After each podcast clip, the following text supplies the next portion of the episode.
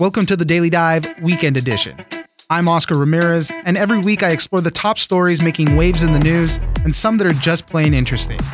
I'll connect you with the journalists and the people who know the story and bring you news without the noise so you can make an informed decision. You can catch a new episode of the Daily Dive every Monday through Friday, and it's ready when you wake up. On the weekend edition, I'll be bringing you some of the best stories from the week. Positive drug tests have hit a two decade high, mostly driven by an increase in positive marijuana tests. A couple of things are at play here. First, attitudes about marijuana are changing as more states move to legalize recreational use. And secondly, due to labor shortages, many businesses loosen drug screening policies to open themselves up to a wider pool of applicants. For more on all this, we'll speak to Will Feuer, reporter the Wall Street Journal. The rate of people who are testing positive for general various drugs last year hit a two decade high. And for marijuana, that was actually an all time high. So more people are testing positive for marijuana than ever before. More workers, I should say, really.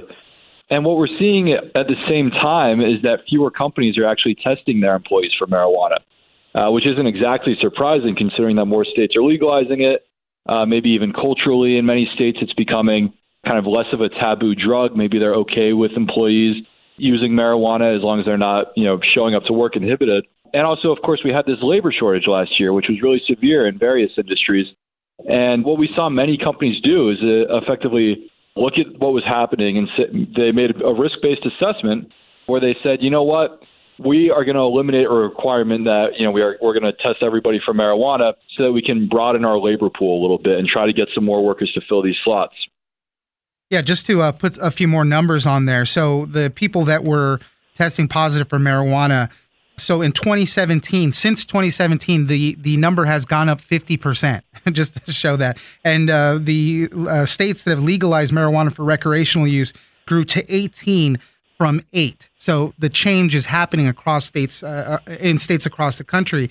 And uh, some of the people you spoke to said a lot of companies probably won't go back. Let's say the labor market kind of evens itself out, people are getting jobs and, and whatnot, and, and you can kind of go back to those restrictions that they had. A lot of companies probably won't be doing that. Yeah, that's exactly right. And I'll speak uh, you know, specifically to Michigan. I, I spoke with one really interesting staffing agency there in the Detroit area. They work mostly with manufacturers that supply the big three car makers, glass suppliers, and, and other companies of the sort. And yeah, they said that even though Michigan legalized recreational use of marijuana back in 2018, until the pandemic, many of the companies they worked with were really resistant towards the idea of eliminating the marijuana uh, screen. But then, you know, just in the last 12 months or so, the sta- staffing agency went to those companies and said, look, we cannot find workers unless you eliminate the drug test. And that's what they did. They didn't really have a choice in the matter. And, and that staffing agency, they told me they don't see at all any chance of companies now going back, and they see even other opportunities for for company those companies to loosen the restrictions, so to speak. They spoke about, for example, uh, you know, potentially companies hiring formerly incarcerated citizens who companies that wouldn't have done that before the pandemic. You you mentioned in the article too that marijuana use has become so casual that I guess some of these recruiters and and whatnot saying people are showing up, potential workers are showing up, and they already smell like it beforehand. Uh, you know, yeah. probably you know uh, maybe smoking vapes on the site as well. Th- different things like that. So, I mean, that could be a problem. I mean, you, I don't think you should be right. showing up like that. You want to put your uh, best foot forward, but that's how commonplace it's been in a lot of areas. Yeah, so you know the staffing agency they did acknowledge that maybe it's almost gotten too casual in recent months, where especially among young people in their early 20s or so, they don't necessarily understand that okay, companies are loosening up and they're now okay with having people who maybe use recreational marijuana in their free time. But that doesn't mean that you can show up to a job interview smelling like weed right. or, or smoking it on your lunch break. Now, a lot of this is specifically focused on marijuana. Other illicit drugs, really, those things mm-hmm. haven't been relaxed. So I don't want people to get the wrong idea. This is right. marijuana. Uh, you know, we're talking about the changing landscape that's been happening, right? A lot of states are uh, legalizing recreational marijuana. So it's kind of in this whole thing that we're talking about it. But still, right, there are a lot of companies that might not go back to some of those old policies, but there's still a lot that don't agree. And, and you know, it depends on yeah. what the job is, right? If you're handling uh, heavy machinery, obviously that's going to be a concern. Or Uh, you mentioned a lot of financial services or federally regulated businesses. Exactly. You know, aren't going back that way. Yeah, so just to be clear, right, there are certain positions that, regardless of who your employer is, even if it's a private company, are regulated by the federal government at that level. And so that's positions like forklift operator, for example, or interstate truck drivers.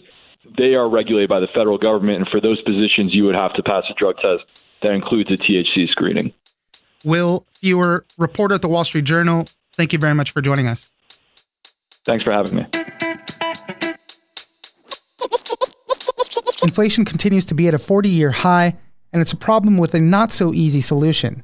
Part of the problem is that not everyone agrees on the absolute causes, so the fixes are also not agreed upon.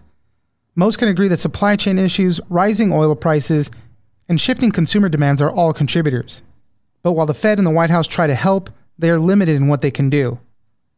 For more on this complicated issue, we'll speak to Emily Stewart, senior correspondent at Vox. Yeah, I do think in terms of the causes, you know, it's tricky. There is some stuff that people really have like a pretty decent consensus on, which you mentioned. Like we all know, like the supply chain stuff has been a problem for quite some time. We know that the economy has just been a little bit wonky in terms of demand. You know, the U.S. is a service-based economy, right? During the pandemic, it's become much more goods focused, so people have a lot of money to spend on goods, but they're having a hard time getting those goods. And when they get them, you know, maybe they're a little bit pricier. We're seeing that in cars, for example, a lot. Both new and used cars are very expensive now because if you have a newer used car to sell, you can sell it for a lot of money if you want, because a lot of people want to buy. You know, there's some other stuff that's just going on that's kind of outside of the United States, obviously. We have Russia's war on Ukraine. That is going to push up prices even more. As COVID hits China hard, that's going to cause supply chain issues. So it's a lot of things that are going on, which then, of course, gets to why it's so hard to fix this stuff because right. a lot of it's hard problems to fix, and it's a lot of problems to fix. Yeah, there was a recent NBC News poll where President Biden's ratings were going down, especially when it comes to handling of the economy and inflation. And part of the problem is, you know, to some of the things that you just mentioned, a lot of it is kind of out of our hands in that sense. There's little limited things, let's say, that the Fed can do or the White House can do to just bring prices down right away. It's all these external factors, this global economy that we live and operate in now. And that's why things take time and there you we just can't raise the interest rate, which we've done already, right? And it's going to change everything right away. Right. Some of this stuff is going to take some time to shake itself out. You know, one person that I talked to joked with me that if the White House had a button to stop inflation, they would. You know, they know that it's bad and that it bothers people, but they're doing kind of what they can do. You know, one economist I talked to said, listen, like, a good thing that the White House is doing is that they're kind of leveling with people. They're like, hey, this sucks. We know you're going to be here for a while. And, you know, we do have the Fed starting to raise interest rates, but that's going to take time. And, and, you know, it's also important to remember that, again, like I said, it's stuff that's outside of the United States' control. The U.S. has nothing to, no say in what happens in China. The U.S. has made the decision to, and other countries, to enact sanctions against Russia. That's going to make things, you know, worse. That's a decision that we've made and kind of a trade-off that the government thinks is, is worth it. But you also can't control that Russia has, has invaded Ukraine, obviously. Um, and some of this stuff is going to take time. You know, a lot of people that I talked to also said maybe this is a moment to really take a look at how our supply chains work and how our infrastructure works and how our economy works and make some investments that we've needed to make for a long time. You know, a lot of this was precarious before the pandemic hit. And we've seen that there's much precarity across the economy. So maybe in a different world, or you know, maybe in the future, there will be some investments made so that if there is another pandemic or when there are disruptions, things like that, that the situation wouldn't be so dire we are kind of going through this recovery after the pandemic, and the economy is doing kind of good. That's why it's so weird to be talking about all of this. People do have extra money, and all because of stimulus payments. People suggest that could also be causing the inflation. But that's one thing that's so weird about it. The economy is doing okay. It's just all this other stuff is still keeping prices high. Right. And it's hard to tell people not to feel how they feel. Like inflation sucks. I live a person who lives in the world. I go to the grocery store, I go to a restaurant, and it's like, wait a minute, this did not used to be like this. So it's understandable, but I think it's also important to remember you know, the economy is much better than it was a couple of years ago. For unemployment is getting much better, obviously, than it was two years ago. And it, some of this is just a symptom of the economy being better. You know, people do have more money to spend, like you said, because of the stimulus checks, also because people weren't spending money a year or two ago. I wasn't going to restaurants. Now I am again. Some of this stuff is going to shake itself out, but it's just not a satisfying answer, obviously. Emily Stewart, senior correspondent at Vox, thank you very much for joining us. Thanks for having me. Finally, for this week, Florida Governor Ron DeSantis has signed the controversial Parental Rights in Education bill, known to opponents as a Don't Say Gay bill. One of the key stories that influenced the formation of the bill is a lawsuit by January Littlejohn and her husband against Leon County schools, where they claim that school officials helped their child transition to a different gender without keeping them informed. For more on this lawsuit, we'll speak to Andrew Atterbury, Florida education reporter at Politico. That lawsuit, it came up time and time again as the bill, the Parental Rights Education Bill, or Don't Say Gay is what it's been called. By the way, just as a side note, Republicans in Florida absolutely hate that. They hate that name. Uh, I kind of joke around and say it's like the it's the Don't Say Don't Say Gay bill because if, even if like if you ask uh, like if you ask Governor Ron DeSantis, you ask the Speaker Chris Sprowls in the House, if you ask them a question and say don't say gay, they'll pretty much cut you off right there and say, and you, I've seen the governor do this multiple times. So cut them off and say, does it, does it say that in the bill? Does it say don't say yeah. gay? So that is something that's it's really that is like a, just a perfect example of how this is such a flashpoint. Even that name has just caused such a, a big issue. Uh, but, but back to your question.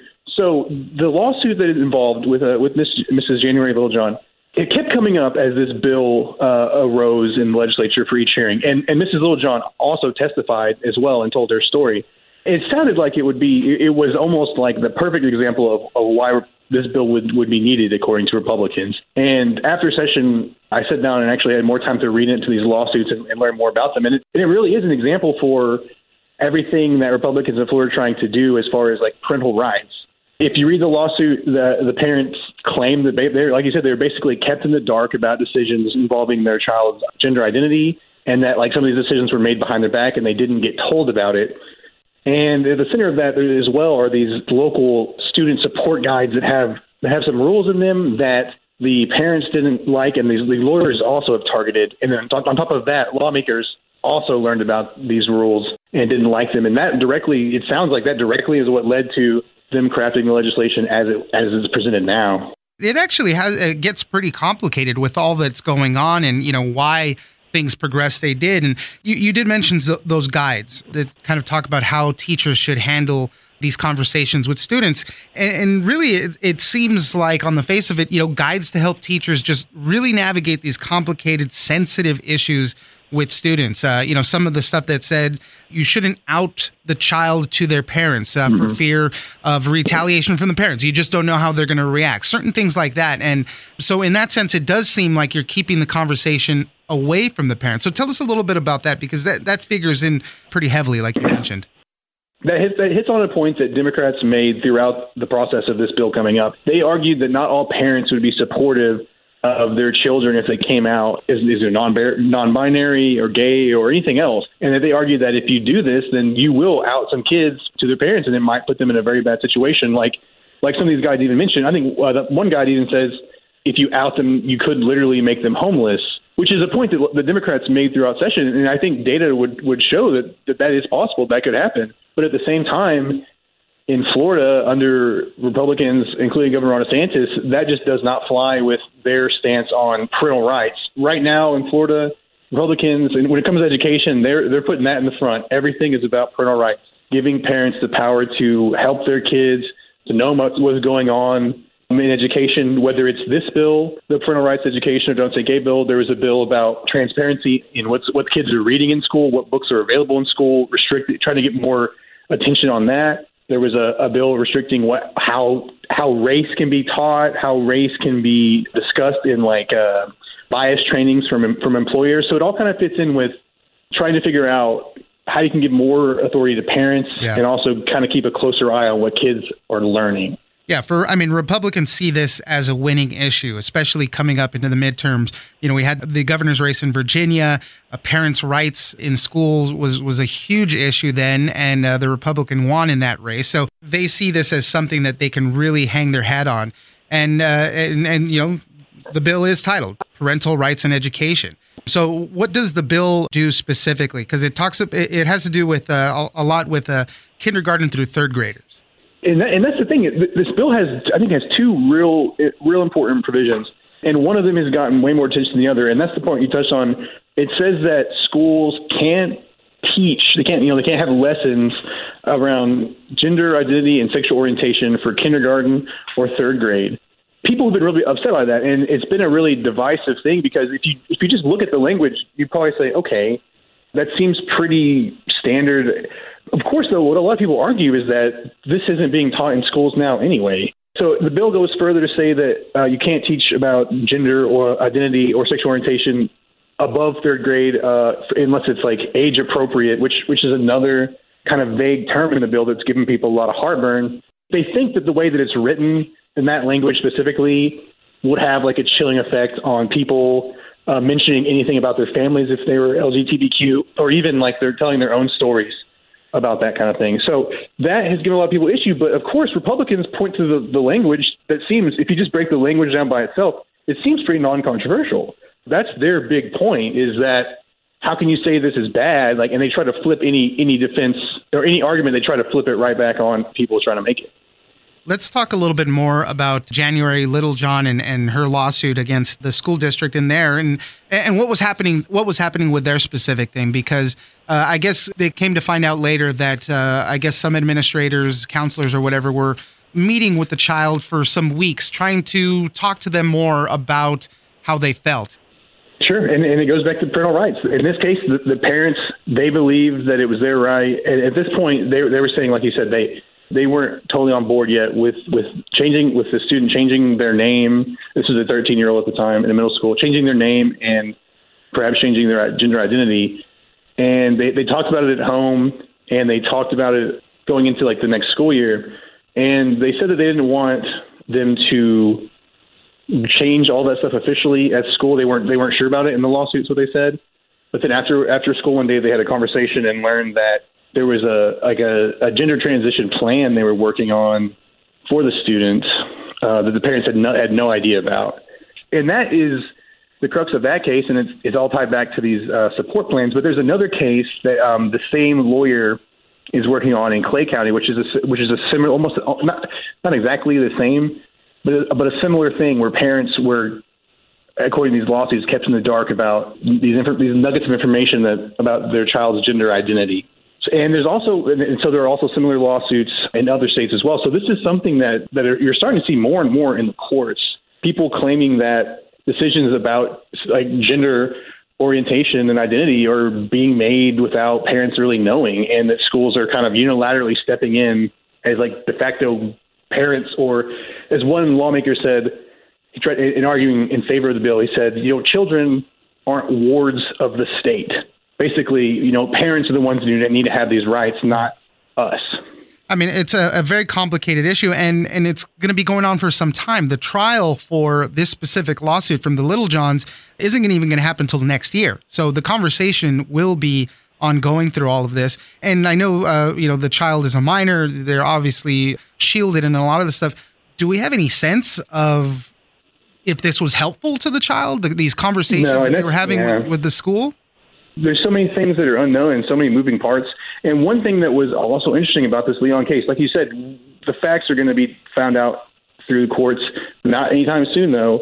But even the school districts, the school districts and, and people who are embattled in, in lawsuits, they don't usually want to comment on them. But even the school district yesterday, they even they, they kind of pushed back on what, what on the lawsuit what it said, and they said that the the claims in the lawsuit aren't exactly how things went down. So they're they're really they kind of they're trying to defend themselves and say this isn't being painted 100% accurately in, in this lawsuit. So it's going to be really interesting. It doesn't sound like, I mean, they, so the, the school district did try to get it thrown out, but it, it didn't work. So this is going to be going to trial at some point unless, unless they settle. Like, so what they said is that they suggested that the parents sent emails that said, well, you know, you guys can take the lead on this or do whatever you think is best, according to these emails that the, the school district said. So it kind of makes this even more tangled. Andrew Atterbury, Florida education reporter at Politico. Thank you very much for joining us. Hey, uh, thanks for having me. That's it for this weekend. Be sure to check out the Daily Dive every Monday through Friday. Join us on social media at Daily Dive Pod on Twitter and Daily Dive Podcast on Facebook. Leave us a comment, give us a rating, and tell us the stories that you're interested in. Follow the Daily Dive on iHeartRadio or subscribe wherever you get your podcast. This episode of the Daily Dive has been engineered by Tony Sorrentino. I'm Oscar Ramirez in Los Angeles, and this was your Daily Dive Weekend Edition.